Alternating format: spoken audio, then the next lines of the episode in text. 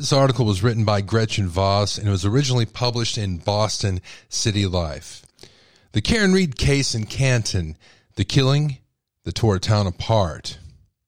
Snow had just started to fall as John O'Keefe and Karen Read stepped into the Waterfall Bar and Grill on Washington Street, Canton's main drag, on a Friday night in late January 2022. At around 11 p.m., it was a couple's second stop of the night after visiting another popular local pub. O'Keefe, a burly, brown haired Boston Police Department officer, had been living in Canton since 2014, raising his niece and nephew after his sister died of a brain tumor and her husband succumbed to a heart attack two months later. The kids, affectionately called their Funkle by the nickname JJ. For the past two years, he had dated Read, an equity analyst and adjunct professor at Bentley University who lived in Mansfield but spent much of her time at O'Keefe's helping with the kids. Inside the bar, O'Keefe spotted friends sitting at a high top near the band, and he and Read walked over to them. At the table sat O'Keefe's neighbor, Chris Albert, town selectman. His brother, Brian Albert, also a BPD officer, who leads the fugitive apprehension team and was featured on TNT's Boston's Finest. And Brian's sister-in-law, Jennifer McCabe. All had been raised in Canton, a middle class town of some 24,000 people, located about 20 miles south of Boston, where families Lives and social calendars are often dictated by high school and weekend sports. That night, the storm rolled into town. Parents in the bar had a pretty good hunch they'd get a hall pass from the typical Saturday grind of shuttling kids to sporting events. As the band played, the mood was festive and upbeat. O'Keefe downed beers while Read drank vodka sodas, lots of them. When the clock ticked to midnight, it was nearly last call. The night wasn't over though. Brian Alberts announced he had headed home to have a beer with his son for his birthday and invited the group to join. O'Keefe wanted to keep the party going. Read, tired, buzzed, and hungry, was less sure, but agreed to at least give him a ride. On the way out, O'Keefe grabbed a half full cocktail glass off the table, took a slug, and carried the rest of the drink out of the door with him. The couple walked over to Read's black Lexus SUV, leaving foot tracks in the white dusting of snow, and climbed inside. Read sat behind the wheel, and O'Keefe plugged the address, 34 Fairview Road, into Waze before they drove off. When they arrived at Albert's home, O'Keefe stepped out of the car. Read, though, decided to leave. Several hours later, around 4:30 a.m., Read says she woke up alone in the same clothes from the evening before on the couch at O'Keefe's house. From a living room window, she could see the nor'easter bearing down hard. His niece was asleep upstairs, and his nephew was at a sleepover, but O'Keefe was nowhere to be found. Read says she thought to call McCabe to ask if she'd seen O'Keefe. Read didn't have her number, but knew that O'Keefe's niece, who was close friends with McCabe's daughter, probably did. In a panic, Read woke her up and had her dial McCabe who said she had no idea where O'Keefe was either. McCabe hung up and called Chris Albert's wife, Julie, who lived just a few doors down from O'Keefe, to ask if he had passed out at their house. Meanwhile, Read called O'Keefe's lifelong friend, Carrie Roberts, who also lives in Canton. Neither woman had ever seen or heard from O'Keefe. Where was he? Read says she wondered. Within an hour, Read, McCabe, and Roberts met up at McCabe's home, and after returning briefly to O'Keefe's house, piled into Roberts' car to look for O'Keefe. In the back seat, Read screamed about her boyfriend being missing. As the woman drove through the pre-dawn streets of Canton, snow swirling and dancing in the car's headlights. On the dash, the temperature read 18 degrees Fahrenheit. As they approached the house where Read had last seen her boyfriend, she shouted that she spotted him and scrambled out of the car. It was pitch black outside, but on the left side of the property at 34 Fairway, she saw Keefe's body lying covered in the snow. Read raced towards him, dropped her knees beside him, and frantically cleared the snow off his torso. Then she lifted both their shirts and laid on top of him, trying to warm his ice cold body. Roberts, who had run over to Keefe's body, cleared the snow off his face. Read began giving her boyfriend mouth to mouth CPR while Roberts administered chest compressions. Blood ringed his nose and mouth, and his right eye was blackened and swollen. O'Keefe's baseball hat and one of his black Nike sneakers were missing. McCabe rushed over with blankets from the vehicle to warm O'Keefe and dialed 911 at 6.04 a.m. As they waited for the ambulance, Read repeatedly cried out for McCabe and Roberts' names over and over, her boyfriend's blood smeared on her face. Soon the police arrived, followed by an ambulance that rushed O'Keefe to Good Samaritan Medical Center in Brockton. Doctors pronounced him dead at 7:50 a.m. Detectives began investigating, and within days, Read was charged with manslaughter on suspicion of hitting O'Keefe with her Lexus. But that wasn't the end of the story. Far from it. A year later, the court case would blow up on local news sites and become the focus of conspiracy theories that ignited protest, ruined reputations, and ended friendships and divided the community of Canton, shredding the social fabric of the tight knit suburban town. For three days after finding O'Keefe dying in the snow, Read laid curled up on her parents' couch in Dinkton, shocked and confused. What had happened to John? She kept asking herself. She missed him terribly, Read says, and couldn't believe he was gone. She called her doctor and asked for medication to help her sleep. She had also located an attorney, David Yannetti, online and retained his services. When state police trooper Michael Proctor, a longtime Canton resident who was in charge of the criminal investigation, and his partner later came knocking, she answered their questions. The day she returned to her Mansfield home, Read says she was in her kitchen talking on the phone with a close friend who lived in Florida when she noticed a Chevy Silverado pickup truck parked in front of her house. Soon she says about six other vehicles appeared. Then nearly a dozen police officers converged. At 7:40 p.m., officers handcuffed Read and drove her to the Blue Hills State Police Barracks. Read spent the night in jail until the morning when officers took her to a holding cell inside the Stoughton courthouse. Read says that she and Yannetti stood on opposite sides of the jail bars and reviewed the charging documents. The medical examiner had noted several bloody abrasions etched into O'Keefe's right arm, two swollen black eyes, a small cut above his right eye, a cut to the left side of his nose, an approximately two inch laceration to the back of the head and multiple skull fractures that resulted in bleeding of the brain. His pancreas was dark red, indicating hypothermia had contributed to his death. The rest of the information contained in official reports was even harder for Read to hear. According to witness interviews, Read had told McCabe she had last seen O'Keefe at the waterfall, that she and O'Keefe had gotten in a fight, and that she didn't remember dropping him off at the post bar gathering at 34 Fairview. According to Roberts' account in the charging document, Read was so drunk that night that she told Roberts in the morning she didn't remember anything from the night before. Though she had wondered if O'Keefe was dead or got hit by a plow, and that Read still seemed drunk that morning.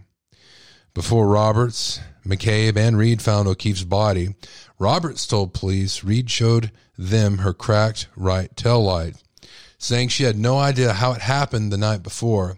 When an emergency responder asked Read how O'Keefe had injured his face, the document stated Read said, I hit him. I hit him. I hit him. I hit him. In addition, it stated that Canton police found a broken cocktail glass and multiple patches of blood in the snow near where O'Keefe's body had been located that morning.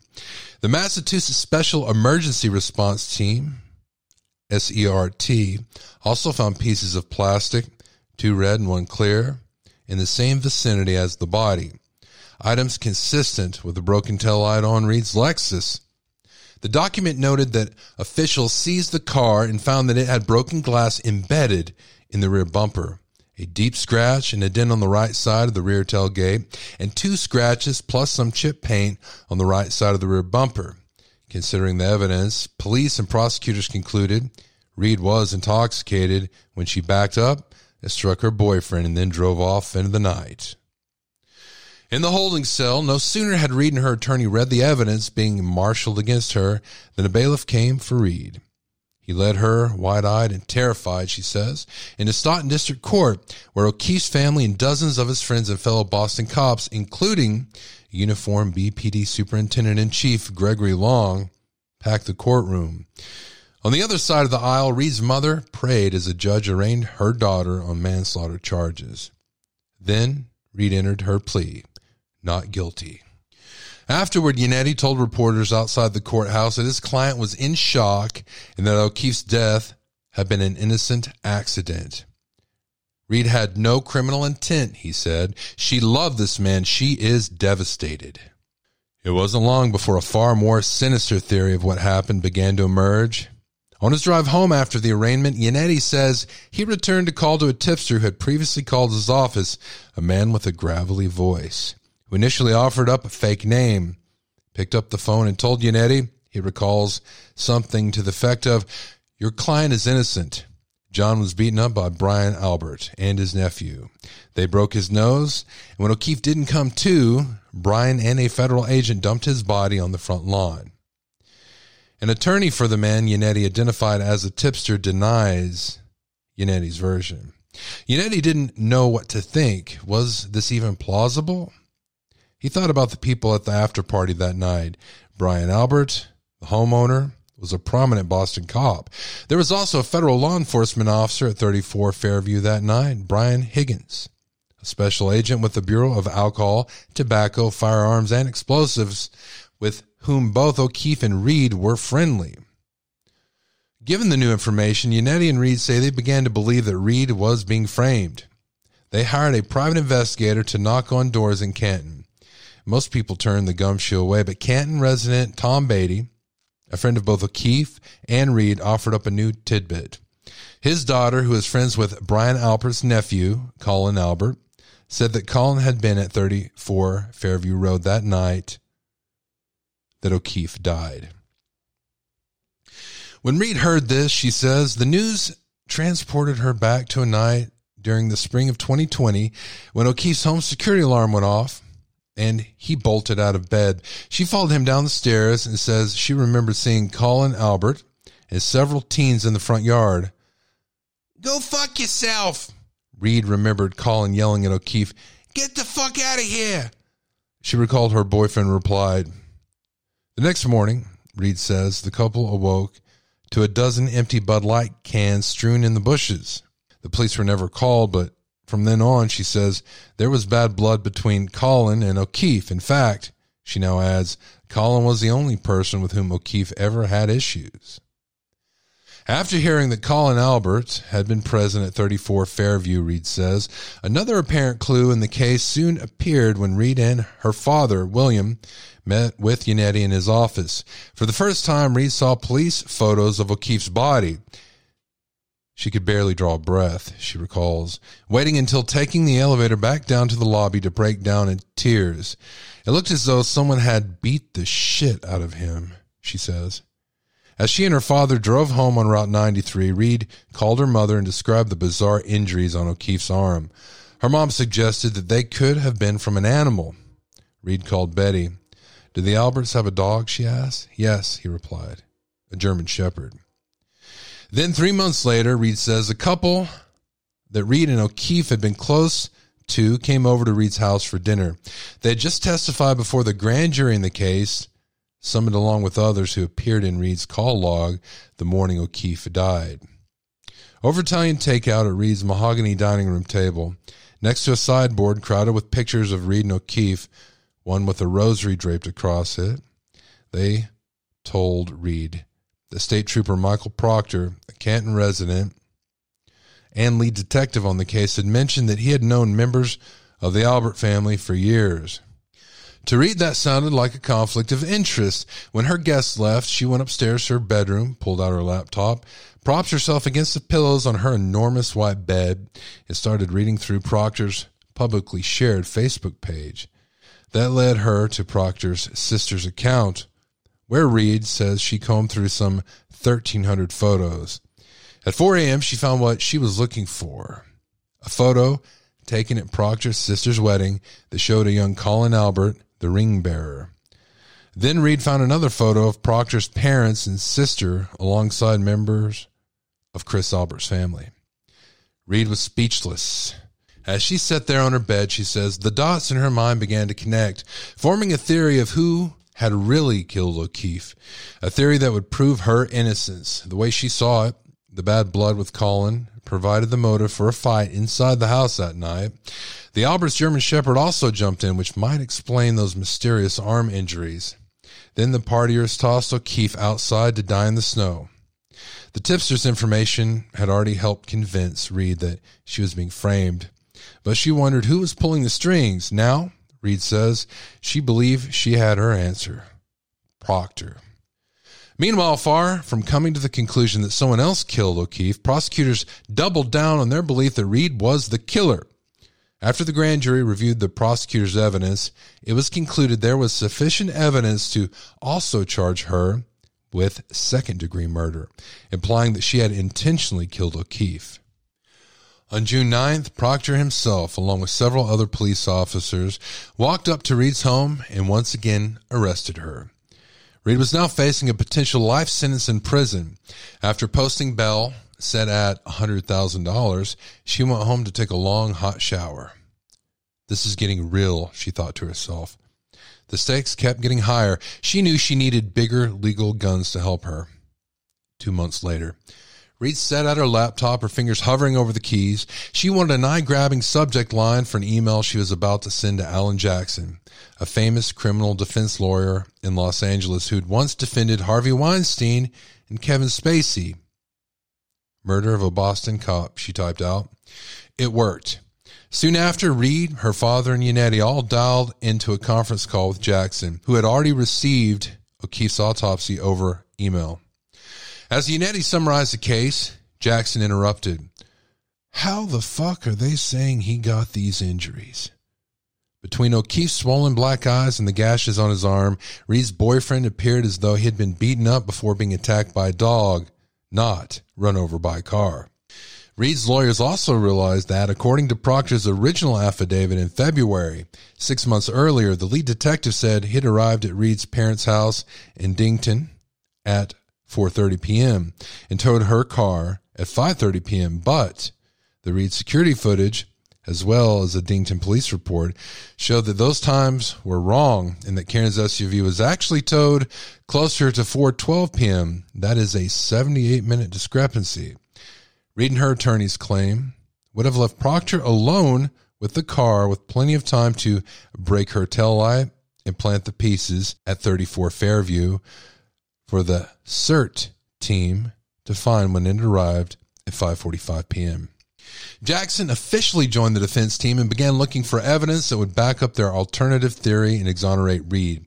They found suspicious details such as Brian Albert getting rid of his dog and selling his house in the wake of O'Keefe's death. Still, it wasn't until early March that they found what they considered a bombshell, an incriminating Google search on McCabe's phone, which she had turned over to the prosecution voluntarily. According to the analysis, McCabe appeared to have Googled Haas long to die in cold at 2:27 a.m. the night that O'Keefe was killed. That was hours before the three women found O'Keefe in the snow. The same search appeared again at 6:23 a.m. and again at 6:24 a.m. after McCabe says Read asked her to search for it. On April 12th of this year, Jackson submitted a 92 page affidavit to the court laying out the defense team's theory in detail.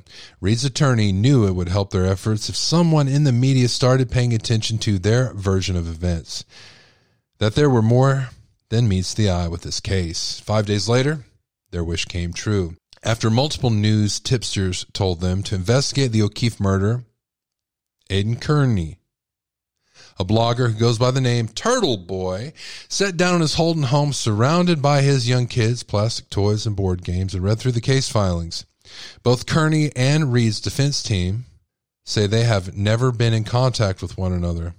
Kearney, the controversial figure behind TB Daily News, formerly Turtleboy Sports, says he knew immediately that this was the kind of story his devoted followers would love. Kearney worked on his piece throughout the night, finishing it at 3 a.m.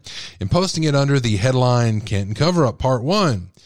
Corrupt state trooper helps Boston cop cover up murder fellow officer. frame innocent girlfriend. Kearney's story laid out the theory that Read's lawyers had presented to the court, alleging that McCabe had planted the idea in Read's head that she might have accidentally run over O'Keefe and implied that Proctor had planted pieces of her telluride at the scene. Karen Read is a completely innocent woman, wrongly charged by corrupt cops who would see her rot in prison in order to cover up a murder of a fellow officer, Kearney concluded. Kearney suspected that as soon as he published his article, it would blow up online. He was right. His website nearly crashed under the strain of the traffic. He says, meanwhile, back in Canton, the coverage was about to rip the town in half. The next day, news of the possible conspiracy spread like wildfire from the deli counter at Shaw's to the links at Brookmeadow Country Club.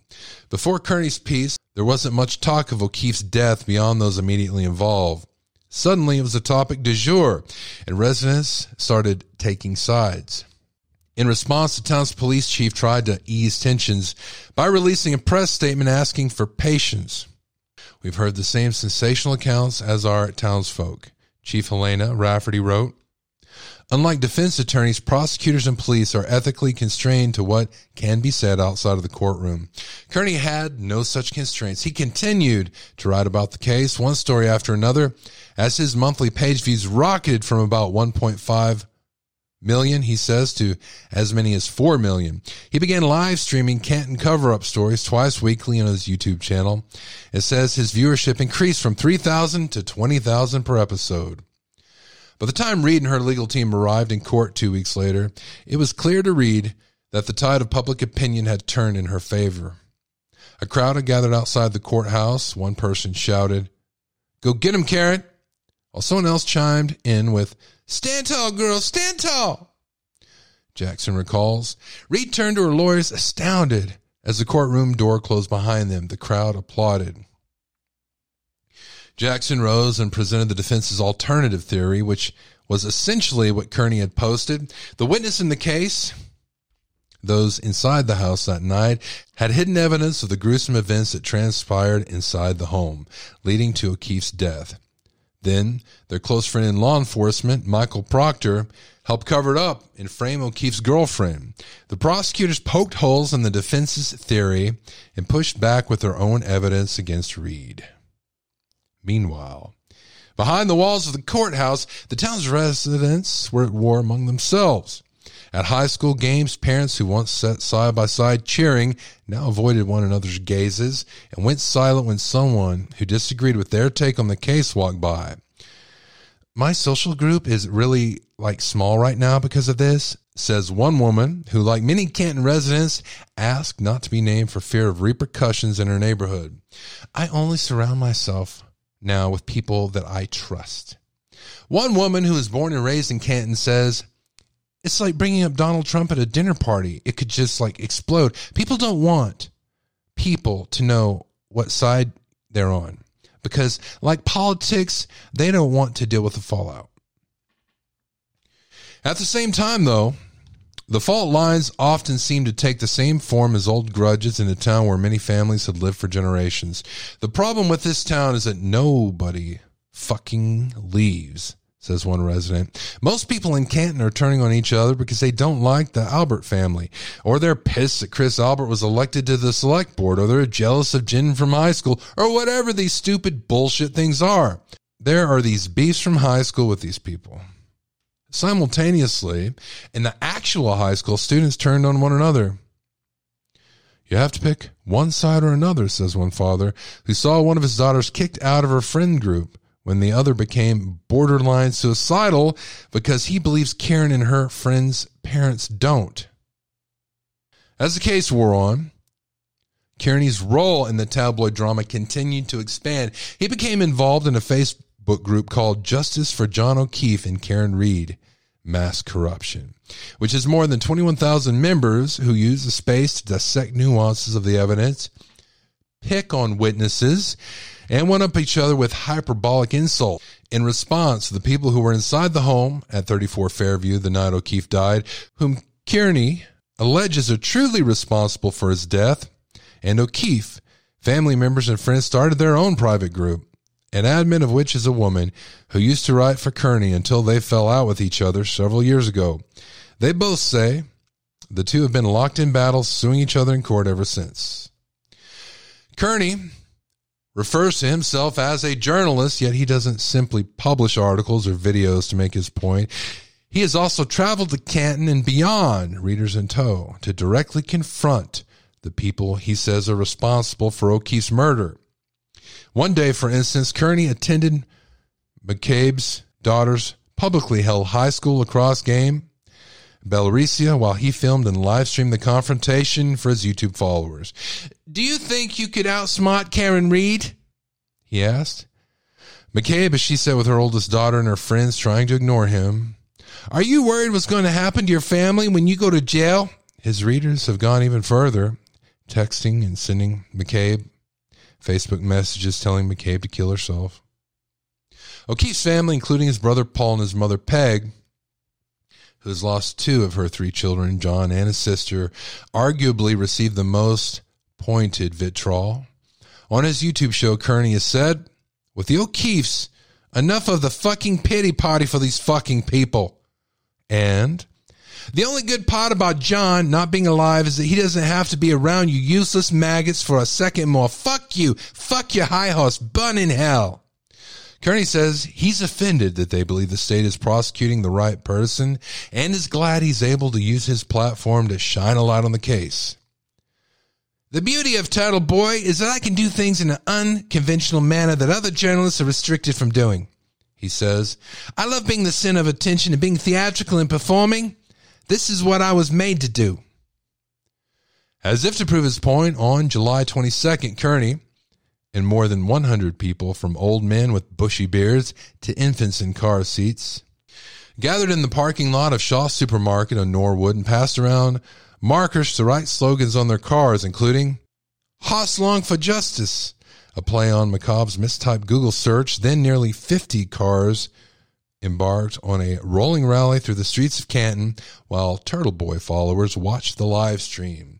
Over the next two hours, Kearney, who drives a brand new Lexus, stopped at the homes of Brian Albert and Michael Proctor with Jennifer McCabe. At each stop, Kearney shouted into a bullhorn detailing how each person was covering up O'Keefe's murder. The rally ended at the Canton Police Department. Some cars passed by and honked their horns in support. Out of the window of one passing car, someone chucked an egg at the protesters. Days later, two chauffeured, blacked out SUVs rolled to a dramatic stop in front of the Dedham courthouse, where a hundred or so people had been loudly protesting for nearly two hours under the blazing sun, holding handmade signs emblazoned with DA, stop lying, and way beyond reasonable doubt. Kearney was shouting into a bullhorn while wearing a gray Hoss Long to Die in Cold t-shirt, which he sells on his website for 22 bucks. The boisterous crowd quieted just for a moment as the driver stood by the passenger door, heightening the anticipation. Finally, he opened the door and Jackson stepped out wearing a crisp suit. He turned and offered his hand to Read, who emerged in a tailored black suit dress and heels.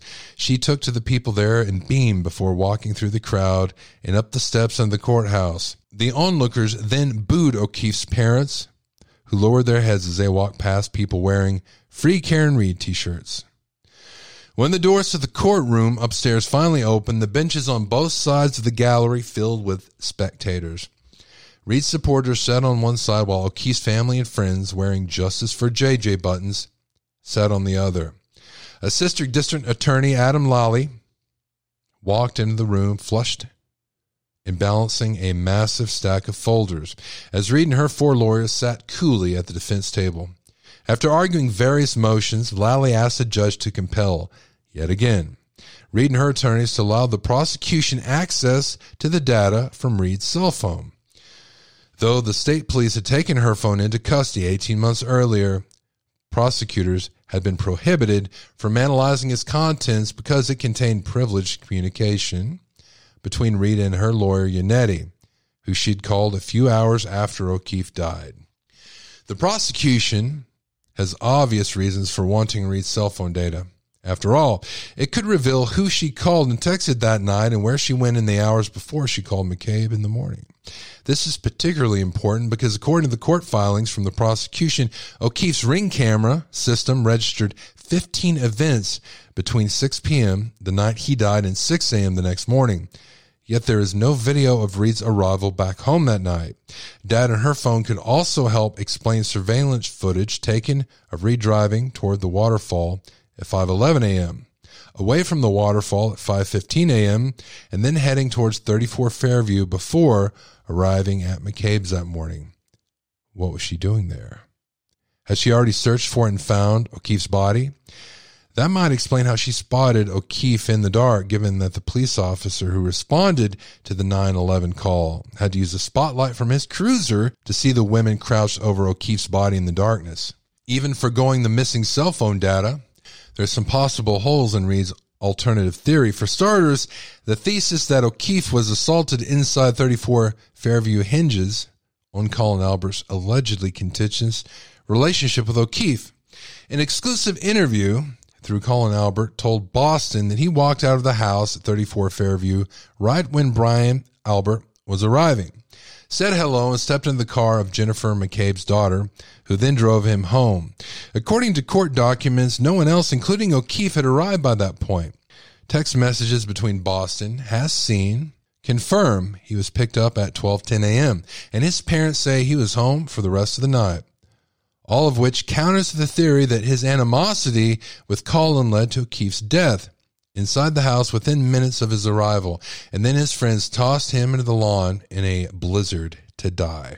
Also problematic for Read's alternative theory is that according to multiple people who know O'Keefe and Colin in Canton, it doesn't seem there was any bad blood between O'Keefe and Colin, as Read claims there was. What's more, two sources claim the confrontation between O'Keefe and the boisterous beer drinking teens on his lawn that Read recalled actually involved another teen entirely and not Colin at all.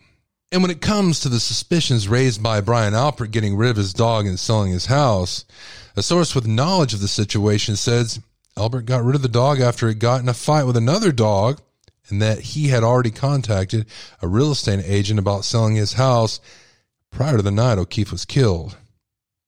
Neither Brian nor Chris Albert agreed to comment for this story.